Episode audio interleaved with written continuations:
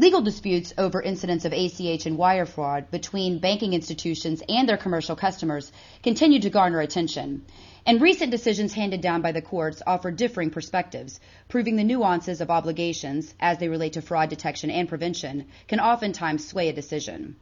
Hi, I'm Tracy Kitten with Information Security Media Group, and I'm here today with cybersecurity expert Joseph Burton, managing partner for the San Francisco office of the law firm Duane Morris, who sheds light on the recent decision handed down by a district court in the Choice Escrow versus Bancorp South, a decision that favored the bank. Joe, this decision is one that caught your attention. The case involves a legal dispute over an account takeover incident dating back to March 2010 when $440,000 was drained through fraudulent wire transfers from Choice Escrow's account with Bancorp South. In this case, the magistrate judge's summary judgment favored the bank. Why? I really love this case. In some ways, I think the case maybe gets overlooked. I mean, I think it's just chock full of information that I think can be helpful in sort of analyzing this area and maybe uh, predicting where things may go. The judge found in favor of the bank. This was a case in which the bank did everything right. This was a case in which the bank looked first at the question of the commercial reasonableness of the procedure that was offered and determined that it was commercially reasonable. Second, the magistrate judge looked at the bank's conduct in accepting the order and found that the bank did so appropriately. That is, that the bank acted in good faith. And for those uh, reasons, it found in favor of the bank. Now, previously, you had the two most important decisions. The uh, Experimetal decision was a decision in which the court found that the procedure offered wasn't commercially reasonable, and in that case found against the bank.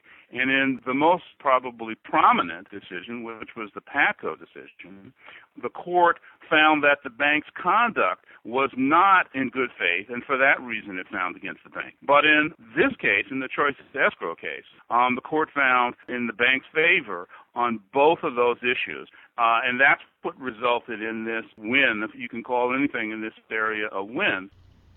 Now, you and I have spoken about this case before, and during those discussions, you've noted that this is the first case to address three of the primary issues that oftentimes come up in ACH and wire fraud cases.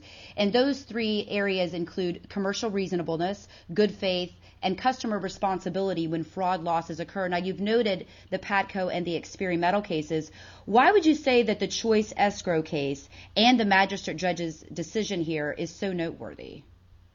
Well, one, because it does consider, and it was necessary as part of the analysis in the case to analyze those three aspects.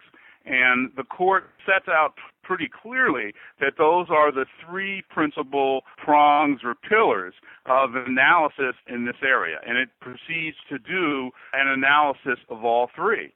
But also, what I think is sometimes forgotten in this area is that shifting of responsibility under the Uniform Commercial Code. And that's important to bear in mind. That is, as the analysis proceeds, the responsibility for an order may shift. The bank can shift, if you will, responsibility to the customer if it follows certain guidelines, and those relate to the commercial reasonableness of the procedure that they offer. But at the end of the day, it's potential that the responsibility could shift back to the bank if the customer is able to make certain showings with respect to how the attack or the break in uh, was caused. And I think that's sometimes forgotten that this shifting occurs, and this case really makes that clear. Another thing about it that I think is noteworthy is that this is the first case in which a court had to analyze a circumstance in which a, a security procedure was turned down by the customer. Now, the, the Uniform Commercial Code talks about that, but this is the first instance in which you had an actual turn down of a procedure, and the court was then forced to analyze whether that turn down was proper.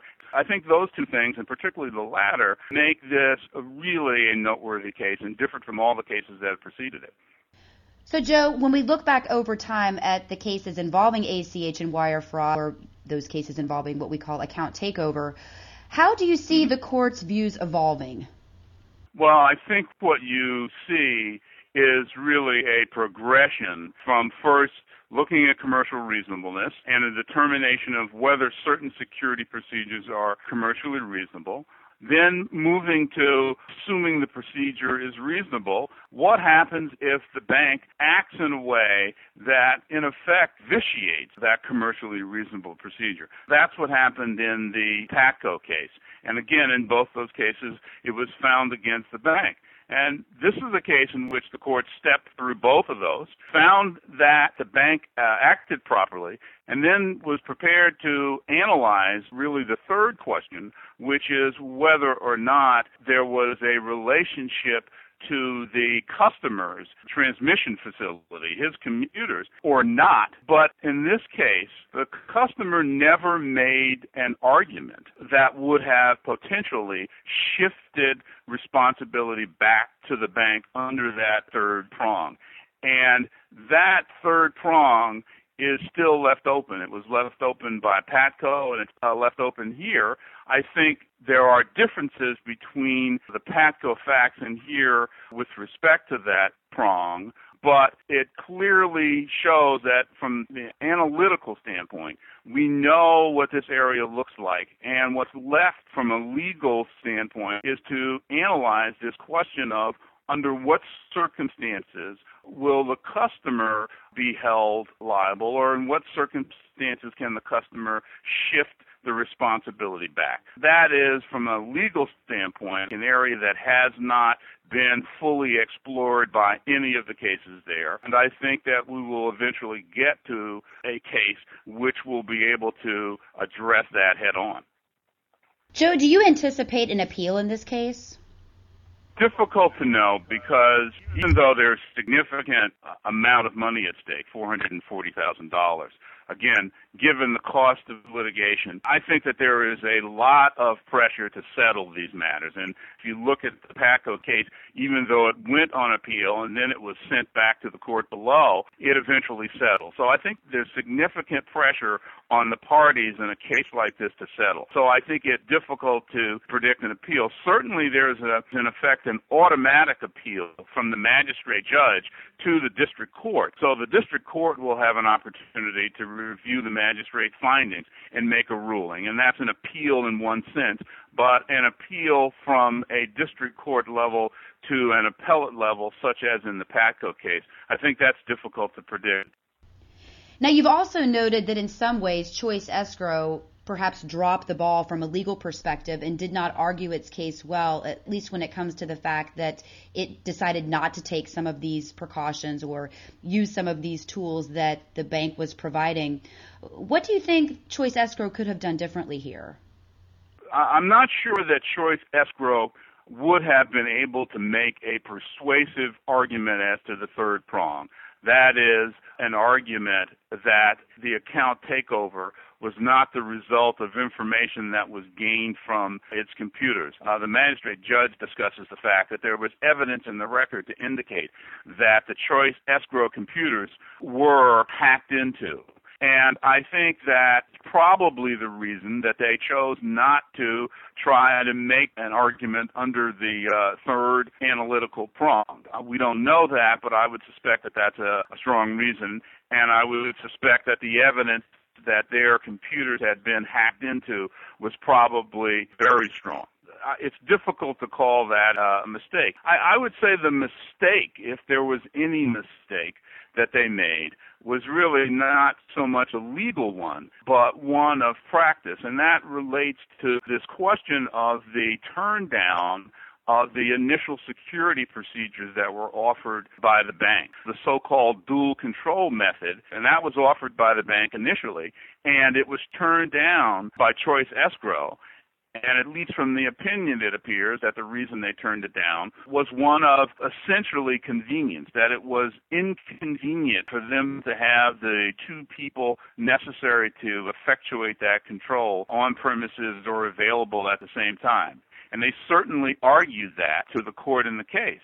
And the court found that clearly under the UCC and under some other cases, inconvenience is not a sufficient reason to turn down, or more specifically, that inconvenience does not amount to commercial unreasonableness. You can't argue that a procedure is commercially unreasonable because you'd like a, a different procedure because it's more convenient, or in fact, you'd like a better procedure. It would look like that had choice escrow used the dual control procedure, the unauthorized transfer could have been prevented.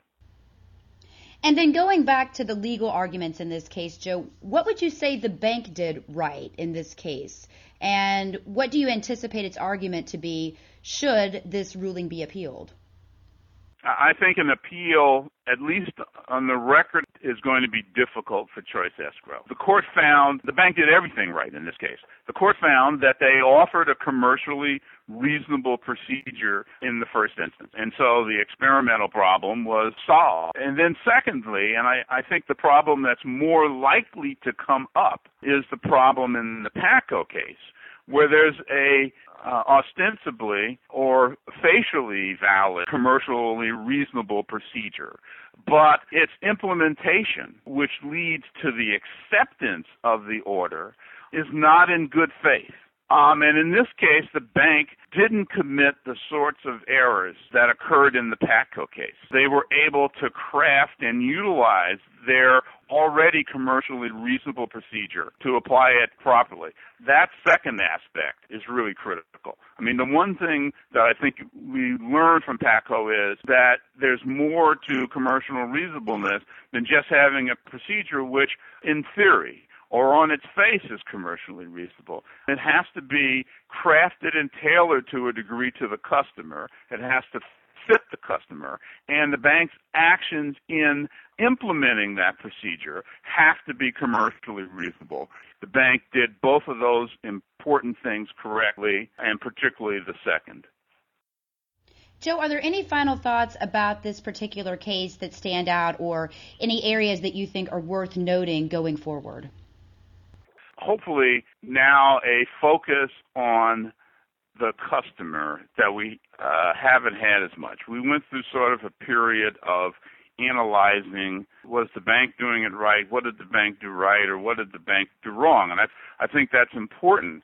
But I think that we have seen that you know the banks certainly are capable of getting it right. I think banks will get it right. They have in the past, and they'll continue to do so, and they'll get, particularly after Patco, they'll get better about getting their procedures right.